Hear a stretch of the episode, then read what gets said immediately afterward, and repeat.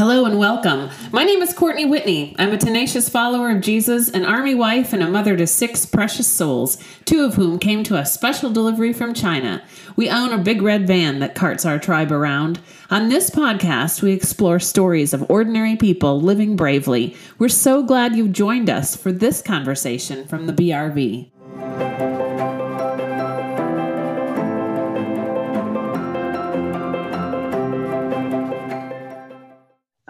Okay. Well, ladies and gentlemen, I have Casey Seacrest. Am I saying your name right, Casey? Yeah. Oh my goodness. I, I almost got scared like you it's not spelled always the other same way Yeah. as Casey is. So, Yes. yay. Casey Seacrest. and um she is an adoptive mom. And I'm just looking forward to hearing. Well, I'm actually really like, well, I am too. I'm looking forward to hearing the story because I have not heard this story. And I'm looking forward to everyone else hearing because I've just really heard the bare bones of it. So, Casey, why don't you introduce yourself and tell us about your family, married and kids, and what do you do during your days and work outside the home if you don't, all the things. Tell us. Yeah, yeah. So, um, yeah, I am Casey. I've been married for 17 years to my husband Larry, and we have two uh, bio daughters who are 12 and 14, and um, and then we had two adoptive children uh, that we adopted from China. Um, Jane was three when we brought her home, and Isaac was 11. And um, actually, today is Isaac's Gotcha Day or Family Day. Oh, I love Um, that. Yeah, so we're celebrating number two um, today.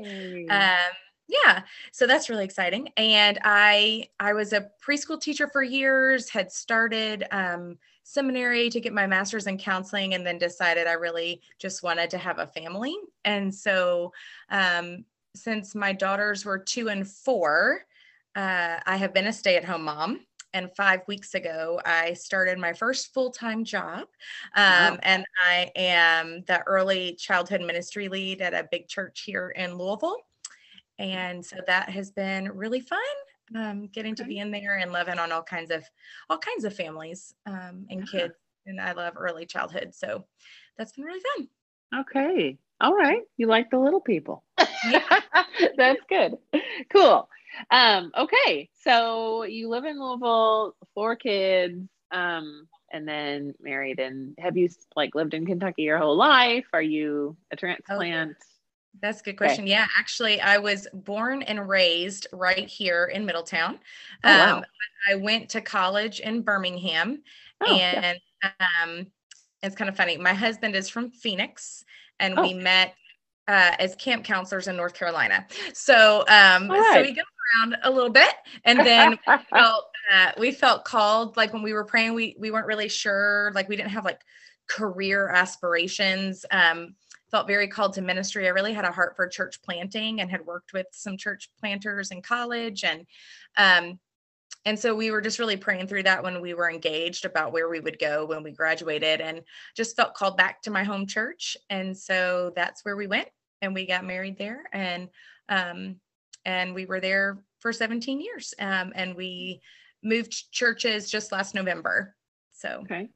Wow. Okay. That's interesting. Phoenix. That's I've got lots of family in Phoenix. Awesome.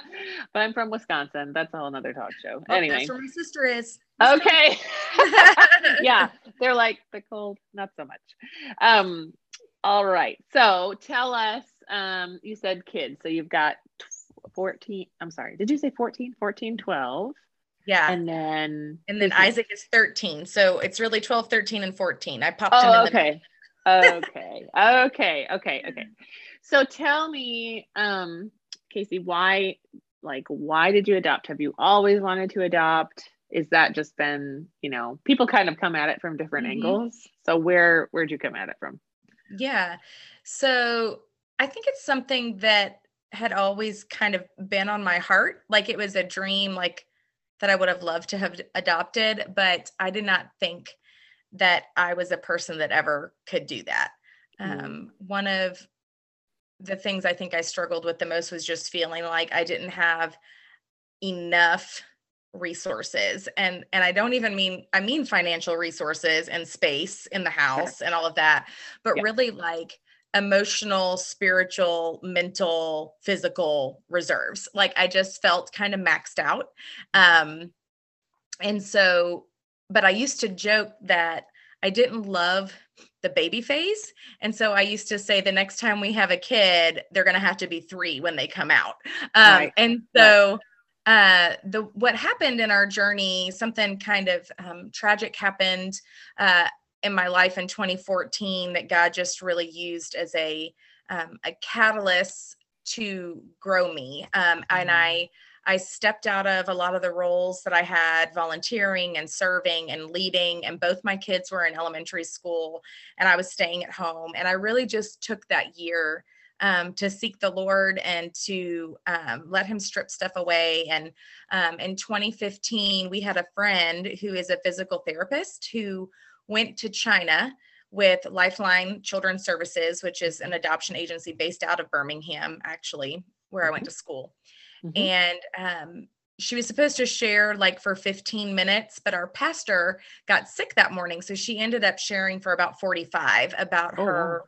Mission trip that she took with this adoption agency. And um, she was sharing um, you know, just about her journey as a physical therapist, assessing the children in the orphanages that our um, adoption agency partnered with, so that the medical files that their their people back in America were receiving were as accurate as possible. So that's why they yeah. take these medical teams. So they had they had medical doctors and they also had therapists and and um, other types of doctors. And so um, in the middle of that talk, um, I just remember feeling God audibly say, You have enough. You have more than enough. I was just like bawling my eyes out. Mm. Came home, brought it up to my husband. This was in May, and brought it up to the kids.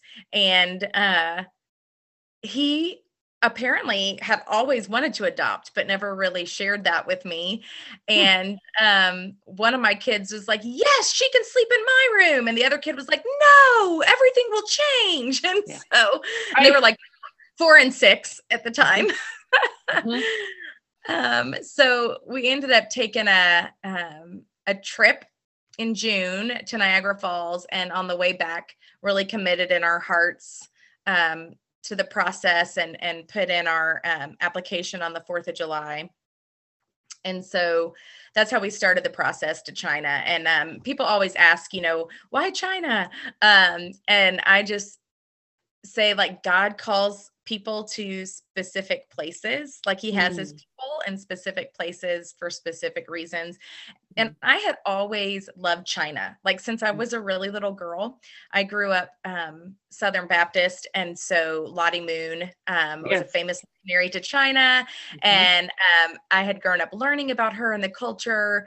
And I remember my grandparents lived in San Francisco. And when I was five, I got to go out and visit them. Well, when I was five, and then again when I was eight, and we went to Chinatown in San Francisco. And I was just mm-hmm. mesmerized by Chinatown. And my aunt and uncle had been stationed in Korea. And I had, you know, so I just loved like the Asian culture and mm-hmm. um, just thought they were beautiful and and just you hear about you just hear about China adoption a lot um, back in the 90s when um, there was the one child law and all of that. So, um, but really, I think it was just with our friend Lauren who had had gone and shared about it, and we were like, we don't feel called to adopt; we feel called to adopt from China. Mm. So that was the path we started on. Interesting. That's really cool. I didn't. um Huh. That's so good. I did. I did we also have adopted from China, but mm. I mean, it was a totally different like thought process. But mm. I love that. That's really cool. Um, so you also so China, and then you adopted two children with heart conditions. Am I correct? Yes. Yes. Okay. So was that the plan all along? Because I I am familiar, obviously, with the Chinese, you know, how they do some of the stuff like you kind of have to say yes i can handle this particular issue and no i can't handle this particular medical issue whatever. So did you guys how did that go? Yeah so when we started the process in 2015 um, the understanding at that time was basically all adoptable children were considered special needs. Um, and originally we were told that there were a lot of minor special needs, like, oh, what they consider special needs in China is not what we would consider special needs here. Like they might just need glasses, Yeah. you know? Um, Yeah. So, yeah, that's what we'd like to go for. like Mhm, we didn't mhm. feel called to special needs, you know, in particular. Um, but you do go through a process of, of the list, like you said, where you kind of check off, um, you know, you pray through it and you check off the things that you feel like led to or like you could handle or that you were comfortable with. And um, and as we prayed about it, I always say God just gave us a heart for hearts. We just checked Mm. every heart box. um, so I mean, again, that's the only thing I can explain is like we prayed about it, and that's what we felt like God said, and so and so we did it. Um, Okay. so we checked off some other things too, and and never saw any of those come through. So we just had this growing thing, like okay, if it's going to be special needs, it's going to be hearts. So. Mhm. Okay. Well, there you go. That's really cool. Um, okay. So when did you bring your kids home? How like how did that transition go? You told me the year and now I forgot. Is it 15?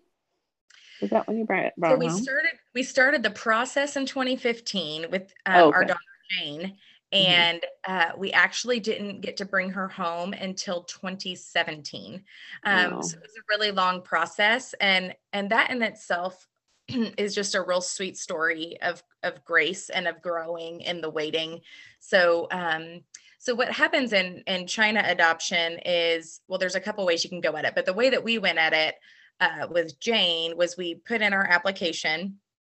We put together our dossier, which is this big thing of paperwork that you send to China, right? And then you get logged in to China's system. And um, once you're logged in, you can start receiving files from your adoption agency. And so that was the road that we chose because we knew that they had kind of vetted the files and we felt like the information would be more accurate if we waited to get files from our agencies like partnership orphanages. Mm-hmm. So so we we did that. And so that was in february. And we got files up through april and nothing was anything remotely to anything we had checked off on our list Hmm. um you know nothing felt like the right the right kiddo and so on april 25th um I guess of 2016, we I was on Facebook and I came across I had been on a page um, called New Day South. So New Day is a very um, well-known kind of American run foster home in China and, and they have them in a couple different places. So New Day South is in southern China in Guangzhou. Oh. And Oh. um and so there's a lot of there's a lot of homes like that in in China where you can kind of follow the kids on their page maybe they have 15 or 16 kids and you can choose to sponsor one of those children because um, it helps to pay for all their needs while they're there but specifically um, for their surgeries Hmm. and so I was on that page, and there was a little girl who they called Libby, um, who had just come to the foster home a few weeks earlier. She had just turned two, and she had just had her first heart surgery. Um, but she had had some serious complications in the heart surgery. And so they hadn't even started preparing a file for her yet. Um, and within a few weeks, like our hearts were fully committed to her Hmm. and um, we we waited a really long time you know to see pictures or to get updates um, it took six months of her healing from this surgery for them to even start the paperwork for her file Hmm. um, and then it took another six months for it to be completed and Wow. so that whole time that whole year where we could have um, received files and said yes to another kid and sped up this process we just felt like she was the one Mhm. and um, and we waited a whole year um, to receive her file and so when we did it was super excited exciting it was in march just a little bit before her third birthday Mhm. and um, and then we got to travel i guess we left the states on june 1st um, and we got jane on um, june 5th So Okay. that was exciting. Oh, that is really exciting. Okay. Um, and then is it Isaac, your Yes. other son? Now, did you adopt them at the same time or two different times? Two okay. different times. Okay. So Jane was first. Did you Yes. adopt her first? Okay. So then how when did you adopt Isaac? Or like did you so tell me how that that this went because we just went we just went at the same time. We got both Evan and Poppy and brought them, you know, and ripped the band-aid off. Yeah. Um, you know, whatever. So I've not you went back, you kind of said, Oh yay, we have Jane and wait a minute, we should go back again. Is that how it went? Or Yeah, okay. that actually is is a lot how it went. Um, I remember specifically we were in Guangzhou um at the Garden Hotel uh, because this Been is where there. everybody stays, and um and so we were really fortunate because Jane was um from that province, and so we got to stay there the whole time. And while Cool. we were out like on the outside at the pool, I remember looking out over the city and going, "We have to come back. Like we." I feel like we're supposed to come back for a boy um, and we had all girls in our family and i had even asked larry uh, when we started the process i was like do you do you want a boy you know because you can like choose you know and he's like he's Yeah. like no like i want a girl and so you know Oh. so we got jane and it was great but I, I remember thinking I remember thinking, gosh, I feel like God is calling us back for a boy because one of the things that I heard a lot while we were waiting for Jane, and you know, we waited a really long time, was that in China adoption, families wait for girls because Mm. everybody thinks, oh, we're adopting girls from China. Orphanages are flooded with girls. And so it's, they said families wait for girls and boys wait for families Mm. and um, so that had just really pricked my heart and um, the bonding with jane was immediate i mean she was just perfect and precious and everything about it was wonderful and um, and so i came home and started looking for boys right away All so- right. and um, Wonderful. yeah and started advocating and was praying and um that probably went on for like a month or i don't know how long a few months and um just being watchful and like educating myself about who were these boys who were out there how long have they been waiting you know what are their Mhm. needs started advocating for some of them i mean and so the year that we came home is um, an, a year that another change was made in china adoption um, which is when they made a rule that you had to have been home a full year before you could even start the Oh. process again. Okay. So, um, so we knew like that was, I mean, literally like two weeks after we came home with Jane, that law was passed, and so Mhm. um, we knew it was going to be a whole year. So fast forward um, to June fifth, Jane's first Gotcha day, and then on June seventh, Jane had her second heart surgery Okay. which we had planned for. And I was really anxious to have done because we thought it would really improve her. Um, improve her health. She had grown, I think she had grown two inches and she hadn't gained a single pound. Mm. Um, and so she was real skinny. Um, Jane was a um, what they call a single ventricle heart. So there's a lot of like you might hear um, hypoplastic left heart sy- syndrome. Like there's a lot Okay. of different ways you can have a single ventricle, um, and there are surgeries that are done for single ventricle kids. Um, so she had that, and she had um, heterotaxy, which is a syndrome that causes a certain clustering of heart defects, but also like she didn't have a spleen, and then there were like her stomach and liver were on the other side of her body, and like just kind of you know syndromes are strange that way. Um, Mm. But heterotaxy just kind of complicates things, and so um, we were really looking forward to her oxygen saturations being a lot higher. So single ventricle kids, their normal oxygen sats, she was sitting at about 75 all the time. Um, and so for for us that are like normal functioning heart and lungs, like we're like 95, I'm dying. You know, but they literally just lived at like 75.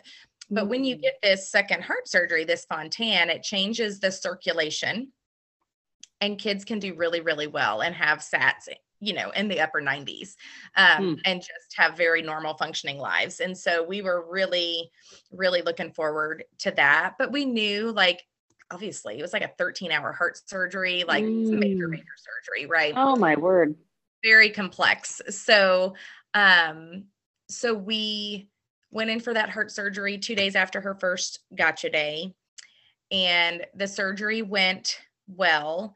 And right as they were closing her, she had um, she had an episode, and uh, they almost had to put her on ECMO, uh, which is the highest form of of life support, where it kind of gives your Mm. organs a total rest. And um, to me, I always said ECMO was a curse word because I had had um, friends in the China heart adoption world who had had lost their kiddos, um, and and people do come off ECMO, but it is like you just don't want to hear that word. And Mm. uh, they managed to keep her off of it. And um, four days after her surgery, she still was intubated, wasn't doing well. We took um, x rays of her lungs, and I guess she had literally caught a cold and her lungs were just white. And so Mm. they did put her on ECMO um, for 11 days. Um, and so um, that journey, we ended up being in the hospital for three months instead of two weeks um, post op. We came home for about three weeks and she went into heart failure again.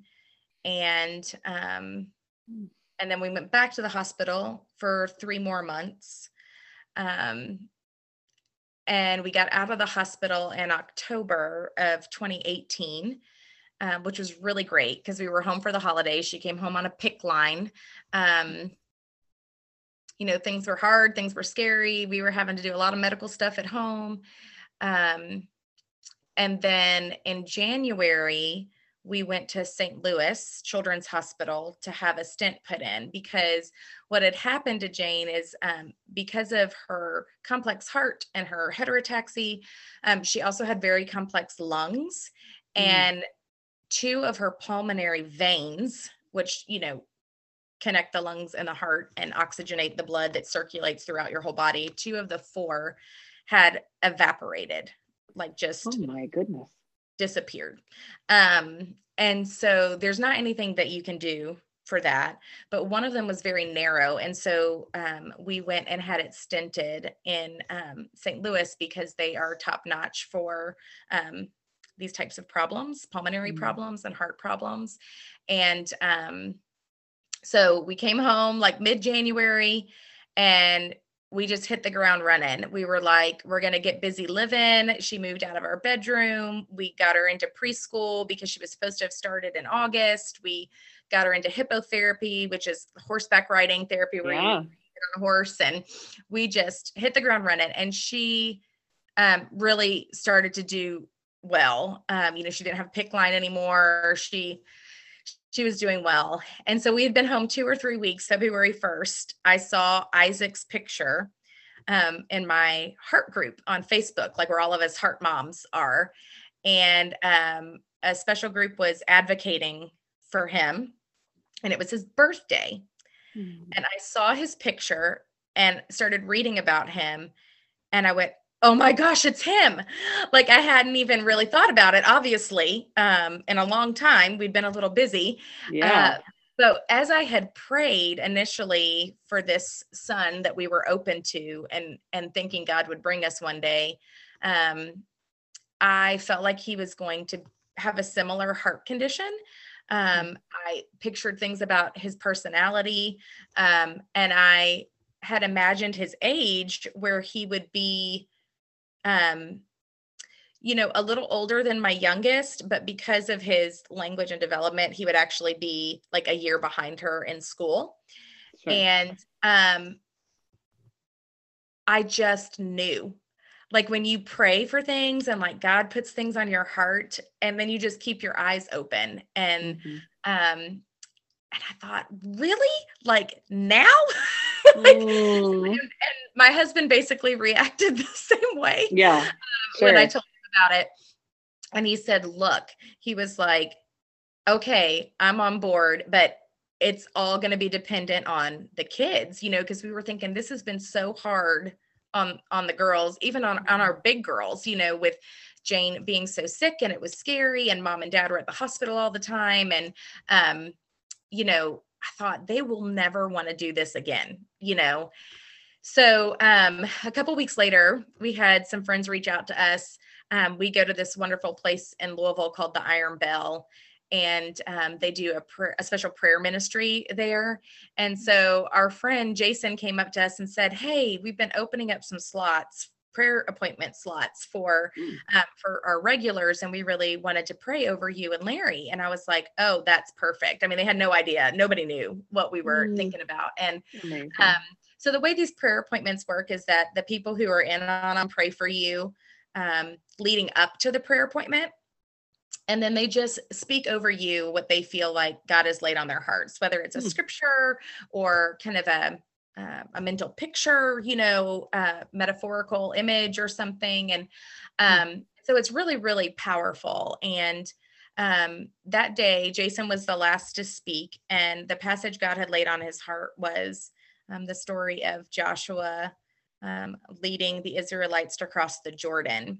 And in that story, um, it says that Joshua stepped into the water at flood stage. God said, Step into the waters at flood stage and watch me blow back the waters. And so mm. it's different, you know, from the parting of the Red Sea where he blew back the waters and then you walked through.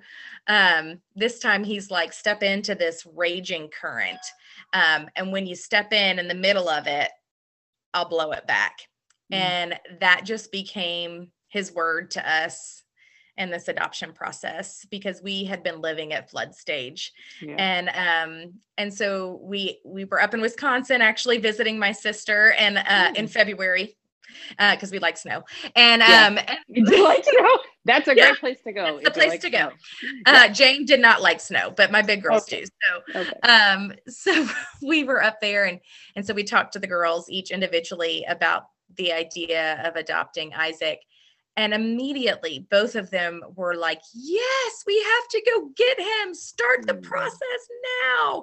So, on the way home from Wisconsin, we were calling the adoption agency, starting the paperwork, and Isaac was home start to finish in nine months. Wow, that was quick.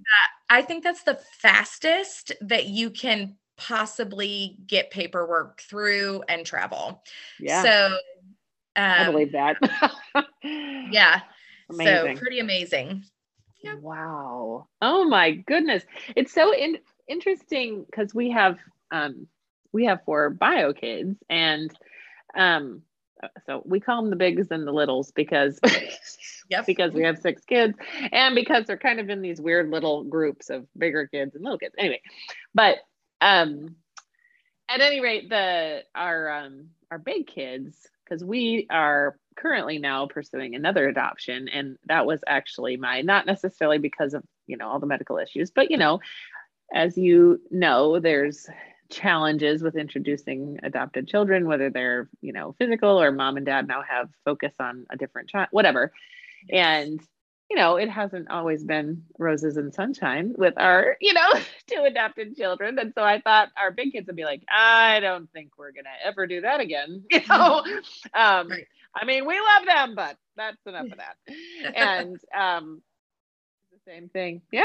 Oh, yeah. We're doing this again. And I'm like, all right, then I guess okay. we're doing this again. I mean, it just, it kind of is, it's fascinating to me how I feel like God works in their lives as well and um, just gives them a heart for for children who are in need of parents as well. So anyway it's just a that's really cool. I love that your mm-hmm. your daughters were in it. Um so um i guess as we you know your story just you told me that your story contains some pretty intense heartache and mm-hmm um, uh, I'm I'm I'm thinking that this is going to be kind of an intense moment. But so you mm-hmm. said that you eventually ended up losing Jane, mm-hmm. and um, you want to just whatever you feel comfortable talking about with that. Do you want to unpack that for us? How did like what happened, or um, I should say, or, and then how did you kind of process through that, all that sort of thing. Yeah. So people often ask us, and I'm happy to tell them, they often ask us, um, did you did you know like that she was that sick or that she could Mm. die or um whatever and and the short answer is yes um and that to me is a is the beautiful part of the story that god would um call us to something so hard and yet make us so full of joy uh, in the process. And so, before I, I will share um, about you know the last the last year of Jane's life, um, she passed away last August, um, so just over a year ago. Um, I wanted to talk a little bit about you know that long wait when we would get updates about her um, her health. So what happened in um, in her surgery when she was two was that she basically s- suffered a brain bleed or a stroke um, during that heart surgery, and so it caused her to have muscle flaccidity. Um, so some people know it as like floppy baby syndrome. Some kids are just born with low tone, right? Um, Yeah. She basically just became very flaccid, very floppy. So even though she was walking before, um, she no longer, you know, could walk. She couldn't sit up. She couldn't grasp things, um, all of that. So um, she relearned all of that. By the time we got there a year later, you know, she was walking and doing beautifully. Um, but as a preschool teacher and somebody who worked with two year olds specifically for seven years, um, I could immediately see um, her low tone everywhere throughout her body. Um, so, anyway, they they told us about these medical issues um, and they were very concerned about her but they couldn't give us any kind of details you know but but they were very concerned um, she didn't look great and and they wanted to make sure that she was going to be well enough to even start her file and i specifically remember i'm a big journaler and i i journal a lot by hand but Mm. i journal a lot in like word documents during those 11 months waiting for jane and i specifically remember typing out but what if she dies Mm. um and it was this moment of surrender that it really is better to have loved than lost than never to have loved at all. Um, that there's no greater love than to lay your life down um, for another um, and that it's worth it. And that's a a hashtag you see a lot in the china adoption world. It's worth it. We could have missed this. Um, and so the passage that god gave to me and he would break down pieces of it you know is is from hebrews 12 where it says fix your eyes on jesus the author and perfecter of your faith for who the joy set before him endured the cross scorning its shame and then sat down at the right hand of the father. And so first it was fix your eyes on jesus like don't Mm. look to the left or the right like don't look at timelines don't look at medical diagnoses just fix your eyes on jesus Yeah. also that he was the author and the perfecter of my faith. The only way my faith would be perfected was if I just kept saying yes to whatever it was he was calling me to. Um, you know, you start flexing your faith muscles and then you they get stronger and stronger and stronger. And then the last part was the the for the joy set before him, he endured the cross. And so just finding the joy, so much joy through the suffering that Mm. there is beauty that comes from ashes that you know i think it's cs lewis who talks about um you know you kind of you got to have the manure if you're going to have the flowers um Sure. that they're they're they can't be separated the joy and the suffering. Um they are always intertangled and intermingled and and there is no other way to share in his glory than to share in his sufferings. Mm. and so um that just kind of became my mantra and it was interesting. We we had selected her name jane before we even started the process because jane means god's gracious gift and um, or god's gift of grace. And so we had chosen that name before we even started the process and knew who she was. And then um uh, that December, I was reading some articles, and God made it very clear that her middle name um, was to be Joy. And so she was Jamie Joy. Um, oh. and uh, and when she got sick, we made a Facebook page called Joy for Jane. Um, and so um, that has been our mantra through the whole thing um, is is joy. Um, but Isaac came home. Let's see, we landed in no, on November second. We landed back in the states, and um, the middle of December um, Jane started uh, vomiting blood or coughing up blood. Um, mm. And we had seen that before, um, but she had been doing really well. And I just was like, nope, she's fine. Like we know how to manage this at home. Like there isn't anything they would have done. We're not going to the hospital. Um, and so we had a great Christmas. And then we went to Great Wolf Lodge um, because my girls love that place. And mm. they, Jane had never been. They couldn't wait to take Isaac and we had a great trip and then as soon as we came back um, went to the hospital and had lots of tests done came home she was getting worse um, went back in february did the last bit of tests and um, and that's when we had the talk with the team that it was time um, to go into hospice care. So um, they gave her six months um, and we came home in february and um, you know had some really good weeks um, really good weeks and celebrated her birthday and mm-hmm. celebrated her sister's birthday. Their their birthdays were a day apart, and um, we got to take a trip to the beach to see cousins, and um, we we got to choose how we were going to spend um, her last days, and um, and we had the whole summer together. Um, the unique part of that story, I think, a really unique part that I like to tell people about is. Um, in January, my husband was laid off from his job that he had been at for 15 years. Mm. And um, and when I tell when I tell parts of this story, I think, oh my gosh, like it almost knocks the wind out of me. Like, how did I survive that? But then yeah. I'm like, but it was really great. So um, so what mm. happened was he was laid off, like we actually found out in December that he was gonna, you know, be done in January Jane went into hospice care in February and the mm-hmm. world shut down in March oh, um, with COVID. Um, and it, it was actually the most amazing thing ever because he got a six month severance package and it mm-hmm. lasted through her whole hospice time. Um, of course, everybody was getting, you know, money from the government at that time as well. And so those six months, the first, basically like first six months that Isaac was home with us, the last six months Jane was with us, we were all trapped at home, provided for.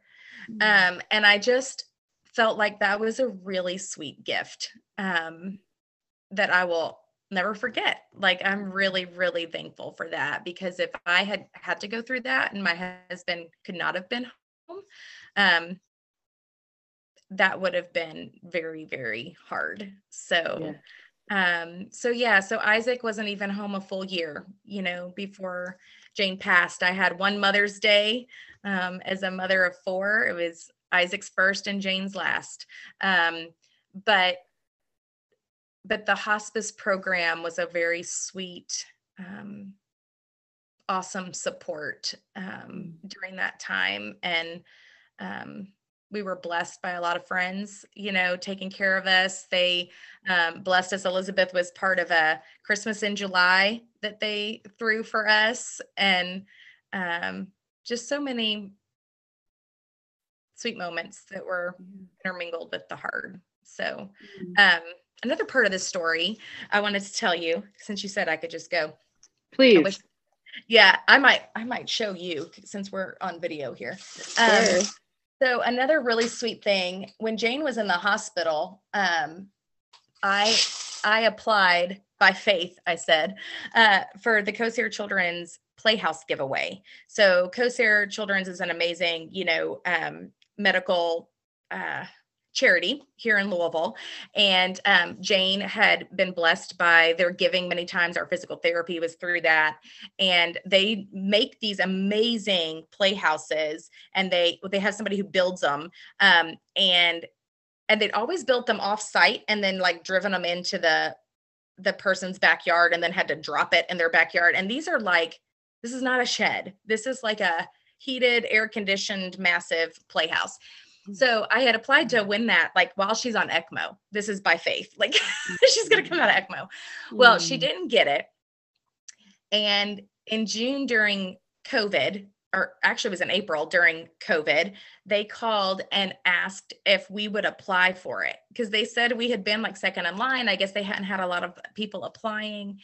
And so I did. And Jane was chosen oh um, oh to get this playhouse. And so, um, you know, April, May, and the beginning of June, everybody's at home, like with nothing to do. And she would plaster herself will stand on the deck or plaster herself to the window and watch her workermen um, come and build this huge house in our backyard. And so um, she she had a really awful episode in may and we thought we really thought we were going to lose her on memorial day. And so i called Kosair and i'm weepy and um you know i hadn't told them that she was in hospice care and um and I just told him how special this has been, you know, and what a great memorial it was going to be, um, even when she was gone. And um, so they finished it up in June, mid June.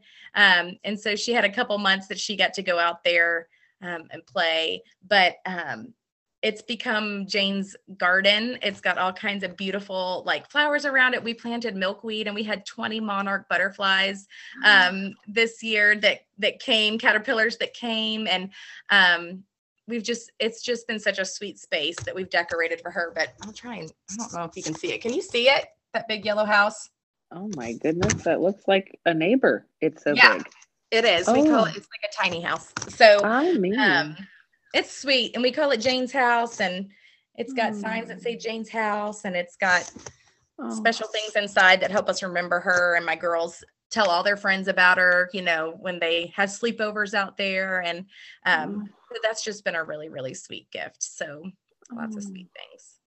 Wow. Oh, Casey, I like, I'm like, I don't know. I, I don't think I've ever bawled on a podcast before, but I was real close. oh my goodness. That is so intense. And I, I just love that you brought up the, you know, well, when you were talking about like, why did you do this, even though you knew that there's a good chance that yeah. she, you know, she might not be there with you forever.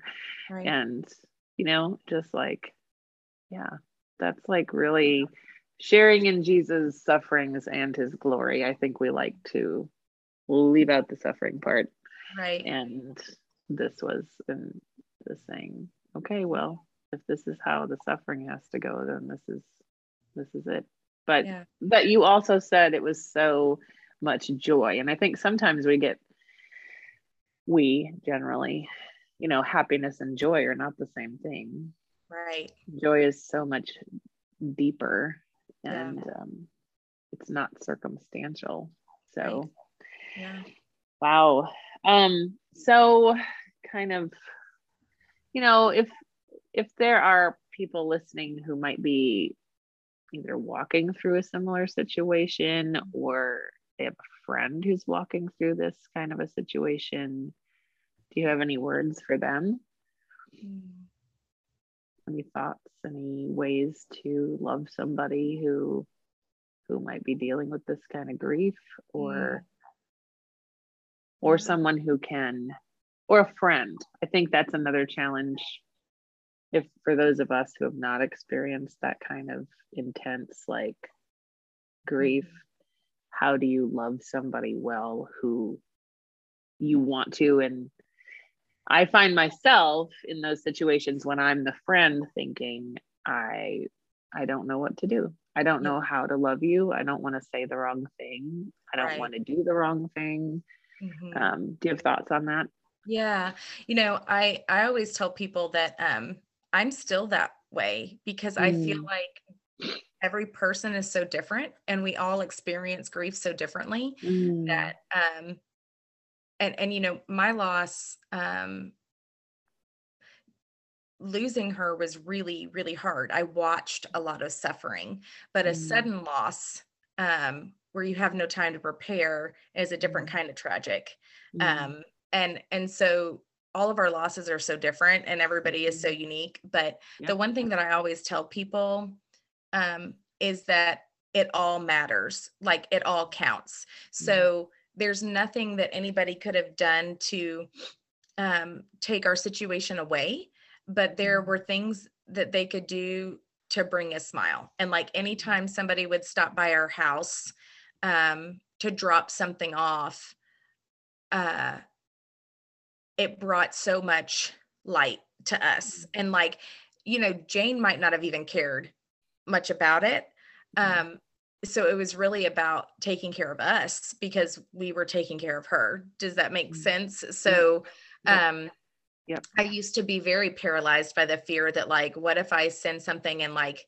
it's not their thing? Like they don't really like it. Um or it didn't really meet a need or they never eat that or whatever but it was it really was the thought the thought that counted so.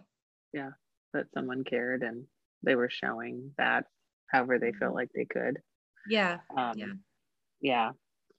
Um, okay, that's. I mean, that's really good. So, and then to those who might be listening, you know, um, that maybe they've contemplated adoption and maybe they've considered a medically fragile child, maybe they haven't. Like, um, you know, why would you say, yeah, do it?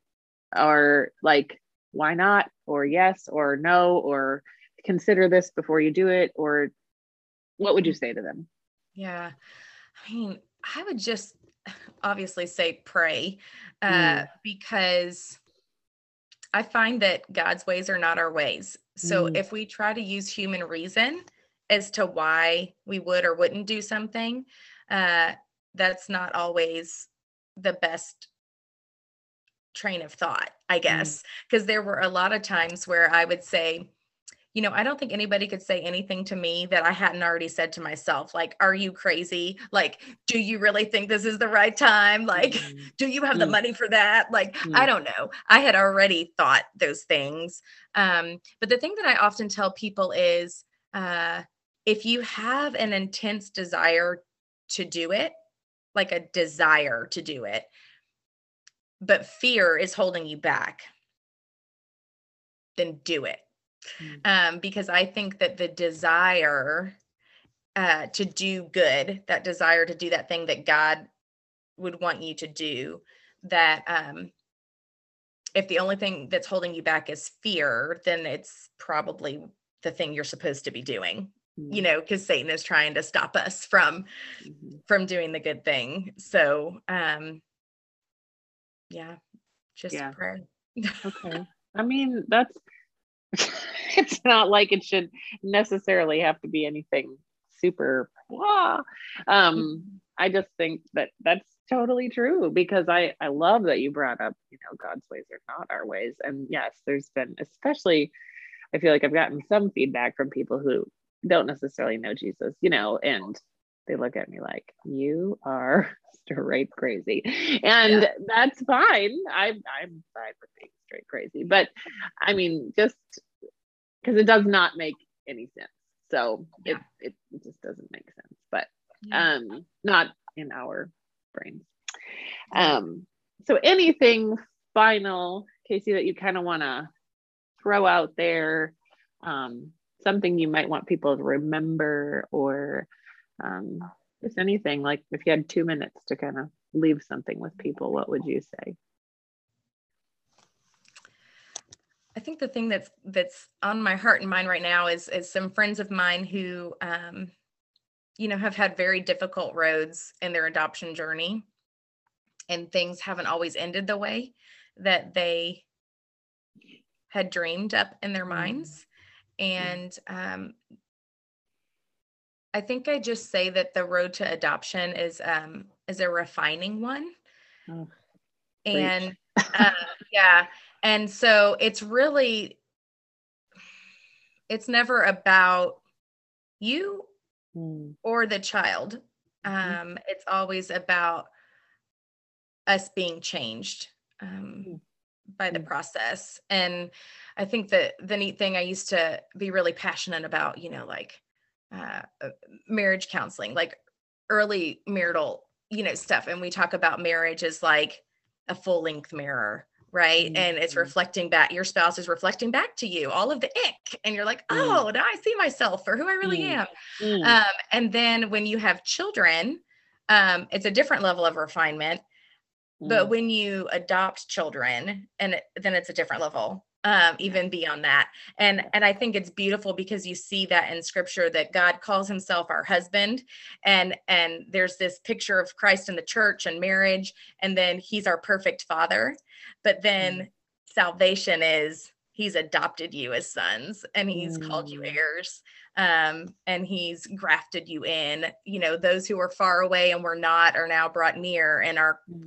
and you are, you called are.